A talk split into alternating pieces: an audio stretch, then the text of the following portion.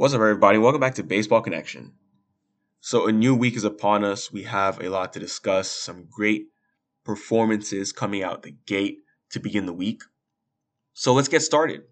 We're going to start in Cincinnati, where Andrew Abbott made his MLB debut. It was a historic MLB debut in a sense because he is the first Reds pitcher since 1893 to throw six scoreless innings of one hit ball in his first game. Yes, that is a very specific stat, but hey, let's just let's just break that down a little bit. It was a strong outing, six scoreless innings, one hit ball in your major league debut. Okay, let's just put it at that. But the Reds have a lot to be excited about, not just with him, but they've been having a steady stream of prospects come through in the past few weeks. And yeah, this season in general. I mean, Matt McLain was up. Now Andrew Abbott's up. They have other guys down in the minor leagues. Elly De La Cruz might be up sometime soon. They have Jonathan India, just a third year player, already up. Hunter Greene up, pitching in the big leagues. This is a very Nick Lodolo to mention. A very young and talented Reds team that's coming into form right now. So it's exciting to see what they might be in a year or two this when this team just kind of gets more major league reps, or maybe yeah, two years I would say, when these guys are now vying for all star appearances, perhaps you know, because these are guys with big time pedigree. These are guys who are you know top line draft picks, not just like anybody, right? But Andrew Abbott was ranked the number six. Well, he is ranked the number six prospect in the organization and 95 overall by MLB Pipeline. So a top 100 prospect in all of baseball and he looked good. He looked good for the Cincinnati Reds, and the Reds ended up getting a 2 0 victory over the Brewers to stop a four game losing streak, thanks in large part due to the, the strong outing by their lefty. Let's head to Philadelphia, where Aaron Nola was nearly unhittable. Trea Turner had four hits. I mean, these guys led the Phillies to an 8 3 victory over the Tigers at Citizens Bank Park. Trea Turner hit two home runs among those four hits. This is his first four hit game with the Phillies. I mean, hopefully, this is the end of a frustrating two month slump for Trea Turner. Aaron Nola carried a no hitter into the seventh for the fourth time in his career, reminding everyone why he's been one of the best pitchers in baseball for years. And then Bryce Harper got his first hit with a runner in scoring position since May 20th.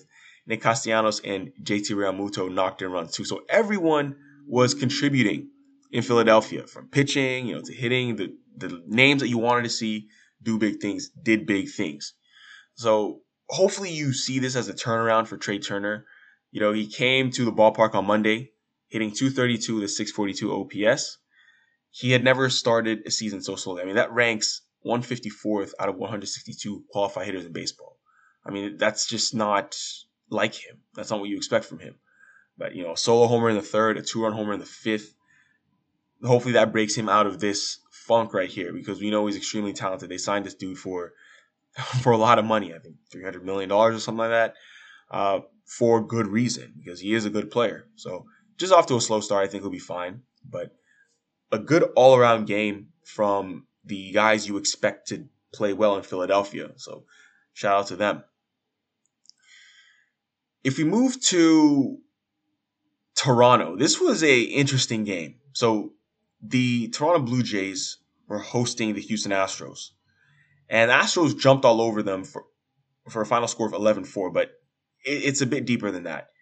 Alek Manoah was on the mound for the Blue Jays, and his season has been off to a very rough start. I mean, he has not pitched well at all this season. I mean, some people are saying, were saying before this game that he needed to be sent down to the minor leagues. And I, I hadn't been paying attention. I didn't realize that his numbers were that bad.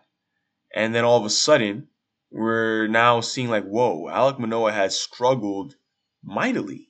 I mean, it's it's it's remarkable. So on Monday, Manoah only lasted 0.1 innings. He didn't last a full inning. He only got one out. And that's because the Astros jumped all over him and completely ambushed him for six earned runs in that first inning. So now his ERA has ballooned to a 6.36. Six earned runs for Alek Manoah. Gave up a home run to Corey Julks. I mean, it was just I don't want to say home run derby, but the bats the bats were awake for the Astros. Corey Julks homered, Kyle Tucker homered, Jake Meyers homered, Yordan Alvarez homered, Jake Meyers had a four hit game. I mean, Tucker three for five. I mean, Yandy Yainer Diaz four for five. These guys just you know the the bat rack was busy on Monday evening in Toronto. So the deal with Alek Manoah, no one really knows. I mean, some people are saying perhaps it's the pitch clock that has messed him up this year because I mean, you're talking about someone who was getting a lot of praise just a year ago. I mean, he was lights out a year ago. What happened in just one year? I mean, yes, you can look at his underlying stats and you can see that he outperformed his, you know, I think it was like feeler independent pitching and, you know, some of those other stats in 2022 that expected, that showed you some regression was expected. Yeah, he had a 3.35 FIP last year and a 2.24 ERA. So his ERA was a full run plus lower than his FIP. So you expected some regression there. But, you know, this year, his FIP is a 6.52 and his ERA is a 6.36. So he's pitching just as his expected stats would, would indicate. So that is not a good sign. That is definitely not a good sign. He's legitimately not playing well at all. I mean, leads the league in walks. Not good. For someone who was an all star and third in the Cy Young voting last year. I want to talk a little bit about Corey Julks. So Corey Julks homered for the Astros. This is someone who was a surprise addition to the opening day roster because Michael Brantley began the season on the injured list. The, the Astros were they were intrigued by his minor league power. He had 31 home runs at AAA last year, and you know that power stroke could be for real.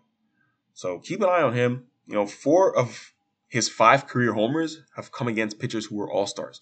Ohtani, Gausman, Corbin Burnes, and Manoah. He's hitting good pitchers out of the yard. So shout out to Corey Julks. I mean, he's only got at 681 OPS, but maybe he's gonna get in a bit of a groove here. I mean, for someone who's been filling in for Michael Brantley, he's been playing really well. But yeah, Astros tattoo the Blue Jays on Monday.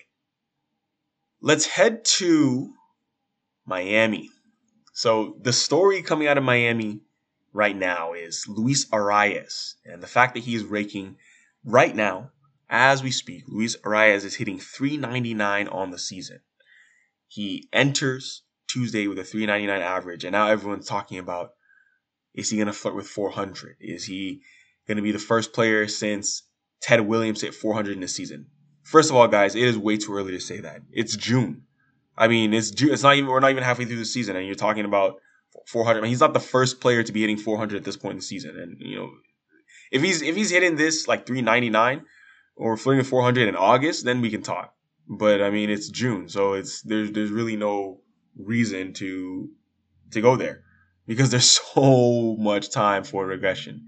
But if we look at the numbers, the highest batting average in a team's first 61 games since 1941. This isn't even all time. I mean, Arraez is what that four, five, six, seven, eight. Now he's tenth on the list.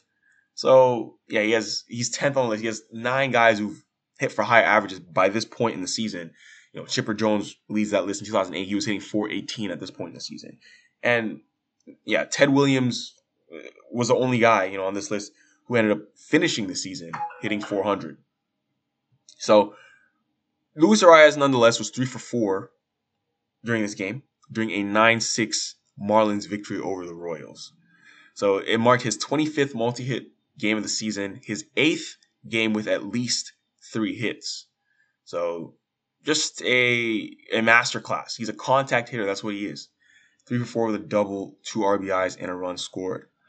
Absolutely rakes. I mean, he has won a batting title before, so this is no fluke. He is he's the reigning American League batting title, batting champion. So he is just quite literally the best hitter in baseball. Just as far as hit tool, no one has a better hit tool than Luis Arraez. I think that's very obvious at this point.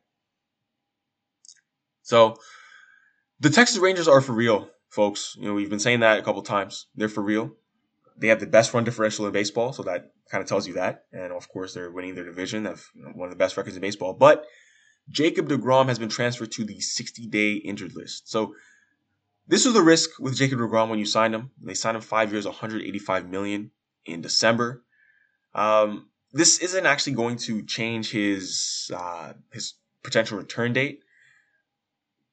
June 28 is the first day he's eligible to be activated, so it's not really quite a setback. They just moved him to the 60 day IL, but it's not a good sign knowing he's going to be out for at least what, three more weeks, 22 days, three more weeks at least before he can be back.